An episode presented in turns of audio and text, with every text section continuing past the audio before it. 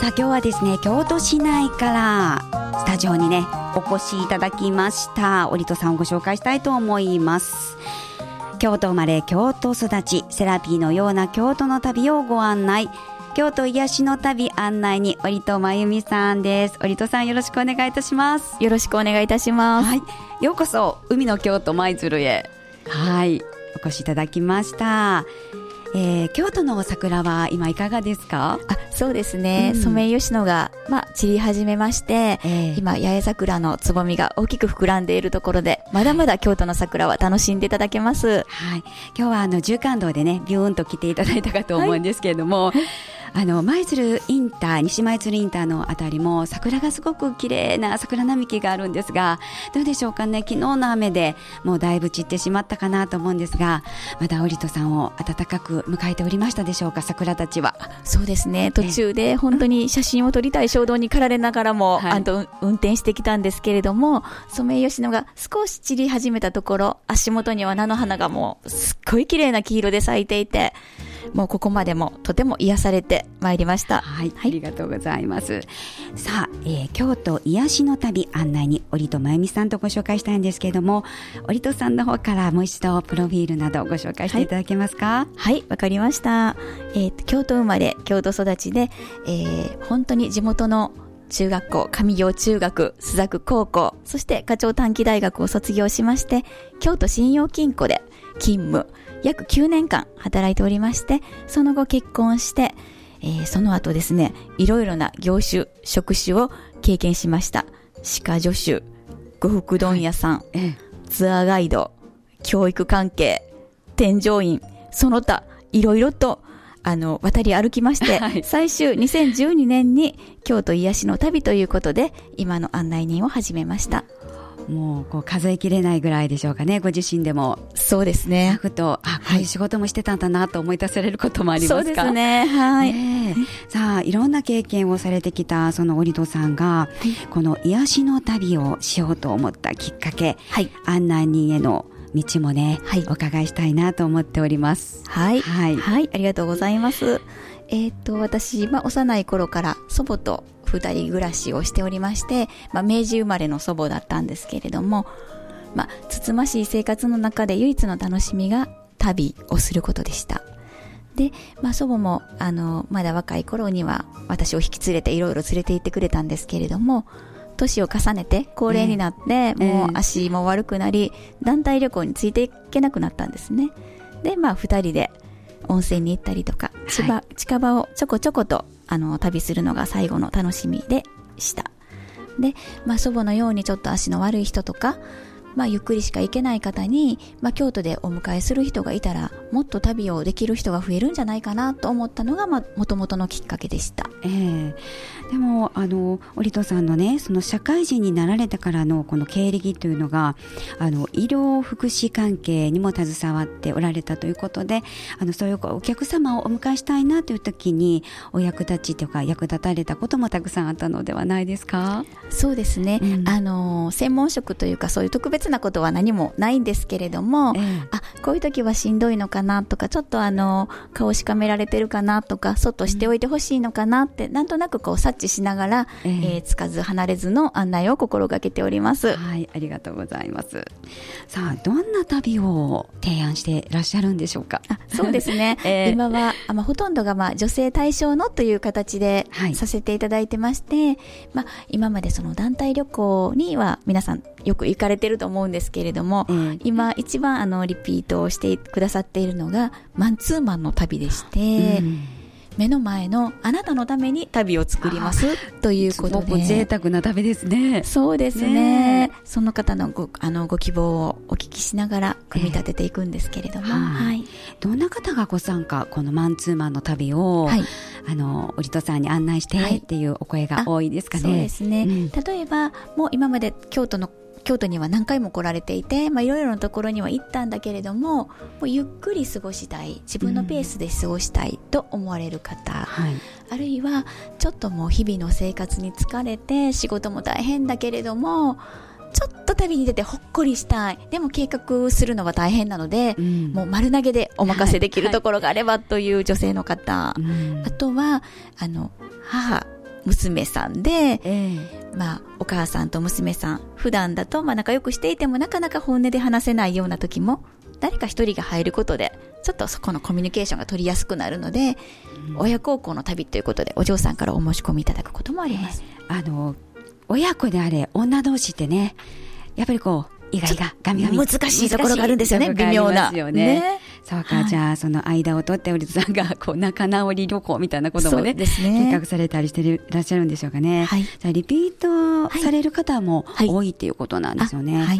ねえ。さあ、オーダーで一番多いのは、どんな感じですか？そうですね。うんやはり、マンツーマンの旅を選ばれる方が一番多いですね。で、特にその神社仏閣にはこだわりが全くなく、はい。私の方もですけれども、お客様の方も、まあ、有名どころにはいろいろ行ったけれども、ちょっとあの、普段京都の人が歩いているようなうん。路地を歩いてみたりとか、京都特にパン屋さんも多いのそうで、みたいですね。パン屋さんだけを行く日もありますし、はいはい、もうカフェでゆっくりお話しする日もありますし、うんえ、これが旅行なの？と思われるような、まあ、京都の友人と一日を過ごす、そういうイメージでの旅案内が多いですあね。私もパンツアイに行きたいです。ぜひいらしてくださまい。たお願いするかもしれません。はお願いいたします。はいえーさ参加された方の皆さんのこう、おお声っていうのをたくさん聞かれていらっしゃるかと思うんですけれども、はいどんな声が上がりますか？ねうんあの、一番よく言ってくださるのが、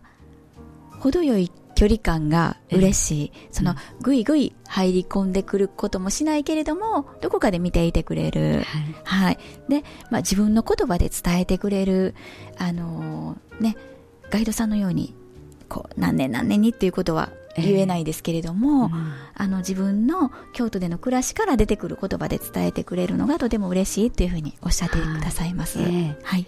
そうか枠にはまらない旅をご提案さしていらっしゃるということなんですよね。そうですねね。さあ、えー案内人のオリドさんが、はいその皆さんをご案内する上でえ一番大切にしていらっしゃることっていうのは何ですか、そうですね。うん、案内人はあくまでも黒子であるということですね。黒子さんであるということ、で、主役はお客様なので、そのお客様が過ごされたい、そういう過ごし方ができる旅をご提案、ご一緒させていただいております。はい、マンツーマンいいですね。はい。あのまあ、人見知りさんだったり、そうですね。ね、結構たくさんの方が少し苦手だなっていう方にはね、そうですね。いいかもしれません。一人の時間を過ごしたいっていう方にはいいかも。ですね。でも一人ではね、寂しいですから、そうですよね。誰か寄り添っていてっていう感じなんでしょうか。そうですね。うん。京都、まあ、意外とね、わかりやすいとは言うものの、やはりこう、バスの乗り換えや、うん。まあ、難しいところもありまして、ええ。そういうことを全部お任せいただけると、まあ、地下鉄とか私鉄とか JR とかバスとか乗り継ぎながら、はい。まあ、効率よく、あと、その、道中も楽しむ旅を組めますし、ばったり京都の知り合いに出会ったりとか、はい。そういった人とのね、ええ。触れ合いも感じていただけるので、はい。まあ、案内人が一緒ということでご安心いただけるかなと思います。今までたくさんの方をご案内されたと思うんですけども、はい。今まではい。一番これはちょっと変わっていたなっていうところにご案内されたっていうのはこう思い浮かばれるところありますか、変わってたな。うん、レアなところレアな京都とかえ本当にこれでいいんですか、みたいな。あ、それはね、ええ。本当にカフェで話しただけっていうことがありますね。3時間ぐらい、うん。もうどこも行きたくないっておっしゃるお客様がいらっしゃったんですね。はい。ただただ会いに行きますと。ええ。で、ずーっとお話をされて、もう本当に京都駅の近くで3時間ぐらいお話をされて、ん。ありがとうございましたって帰って行かれて、はい。で、また数ヶ月後、この3ヶ月のあったことを報告に行きますって言って、また旅のご予約をください。もうだってもう織戸さんのねはい。あの京都癒しの旅のホームページに載っている織戸さんも本当ねい癒しが溢れ出てますもんいえいえいえ、もうね、本当私は何もできないんですけれどもね。うんもちろん初めての方ですよねそうなんです、あの、お越しくださる方が、え本当にいい方ばっかりなんですよ。え森戸さんに会いたいっていう方も多いんではないですか？あのね、そうですねうん、旅に申し込みますっていうか、会いに行きますっておっしゃってくださる方もいらっしゃいます。いですよ嬉しいですよ。そんなんね、私が京都駅でどんな人かもわからないのにドキドキしながらね、お越しくださる、そのもうお気持ちが本当に嬉しいです。でもね優しさが伝わってきますもんあのお写真そうですか。うん。もう。笑顔が最高です。わあ、はい。ありがとうございます。ねえ、こう私、今お伺いしたように、はい。あの、折戸まゆみファンは全国各地に、もう本当にたくさんいらっしゃってね。この間も、えー4月の7日に、あはい大人のバス遠足を企画されて、普段はそのバス遠足なんかはね、企画されないんですけどもこの後はいご紹介する、京都癒しの旅の出版記念ということで、ね、あの、バスツアーを計画された時も、もう、折戸まゆみファンが全国から、沖縄からも駆けつけてくださってね。本当に嬉しかったですね。穏やかな時間が流れましたね。私も実は参加させていただいて、本当にこう、忙しい毎日から別世界に連れて行っていただけたような、そんな時間をお送りしました。ありがとうございます。ということで、えー後半は、その、京都癒しの旅のね、えー出版秘話なんかもお伺いしたいと思います。今日は折戸さんからリクエスト曲をいただいていますので、一度その曲をおかけします。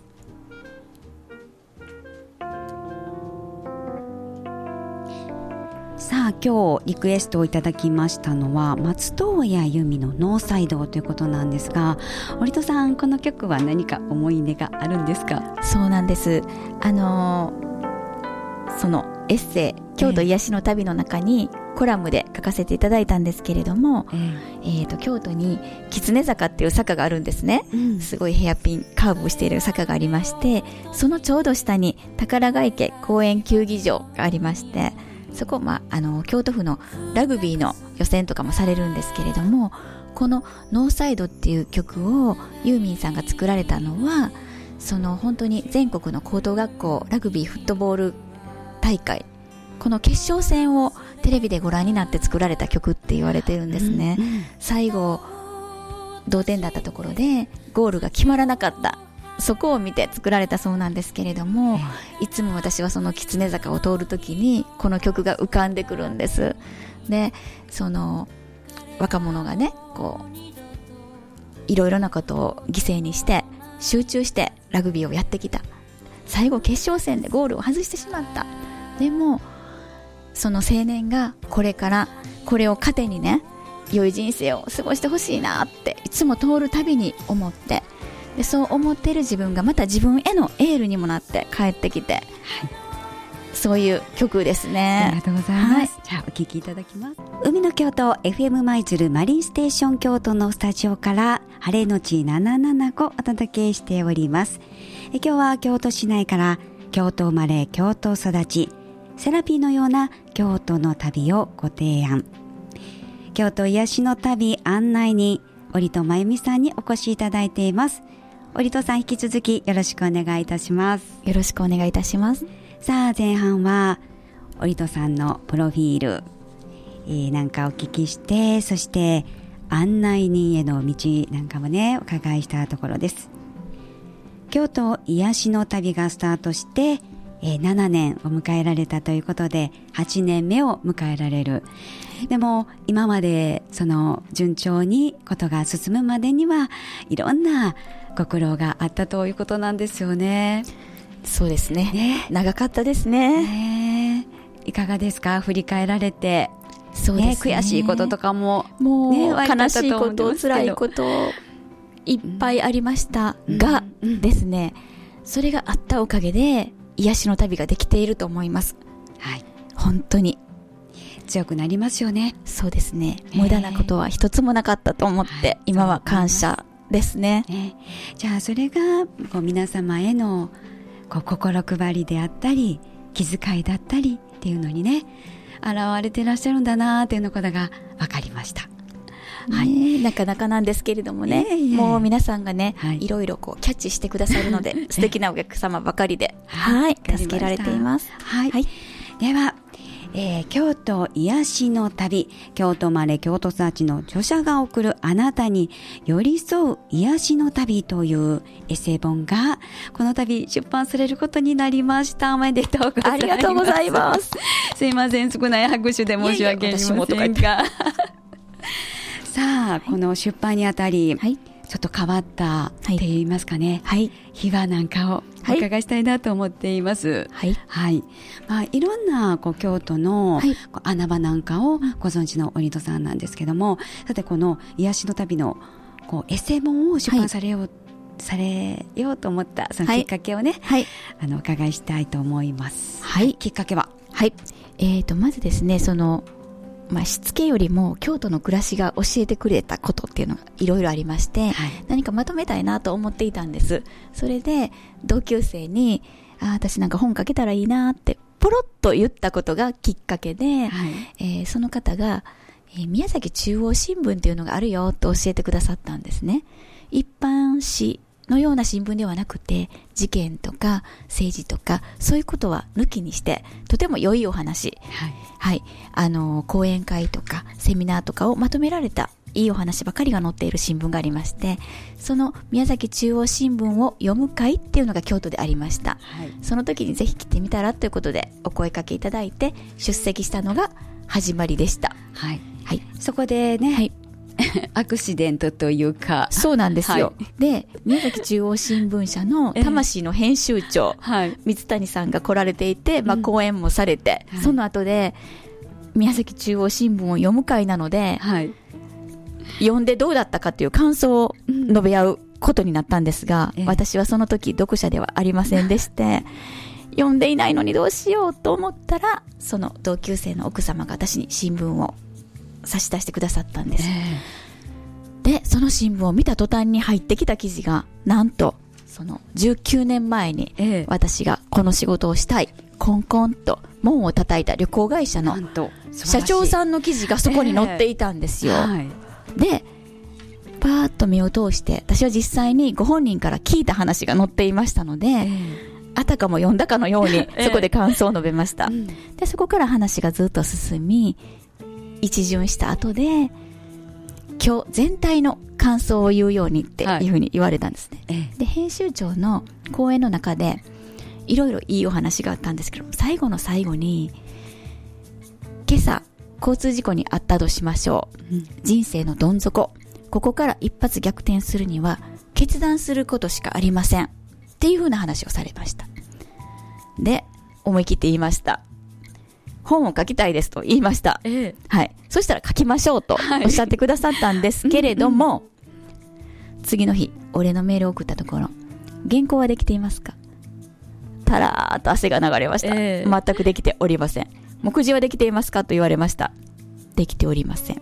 すぐに作りますっていうことで、え目次と前書きを作って送りました。はい。そうすると、ガイド本かと思ったら、エッセイみたいね、うんうん。っていうことで。ええ。で、そこからまた3ヶ月音信不通です。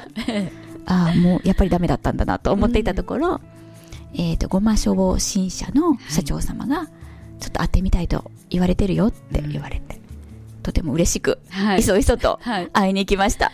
割戸さんはその文章を書かれたりするのはお得意な方なんですか？いや、そんなことはないんですけれども、うん。あの、今こうして喋っている自分が不思議なぐらい、ええとても人見知りで、引っ込み思案だったので、うん中学生ぐらいの時は自分の思いとかを人に伝えることができなかったので、うんずっとノートには書いていたんです。はい。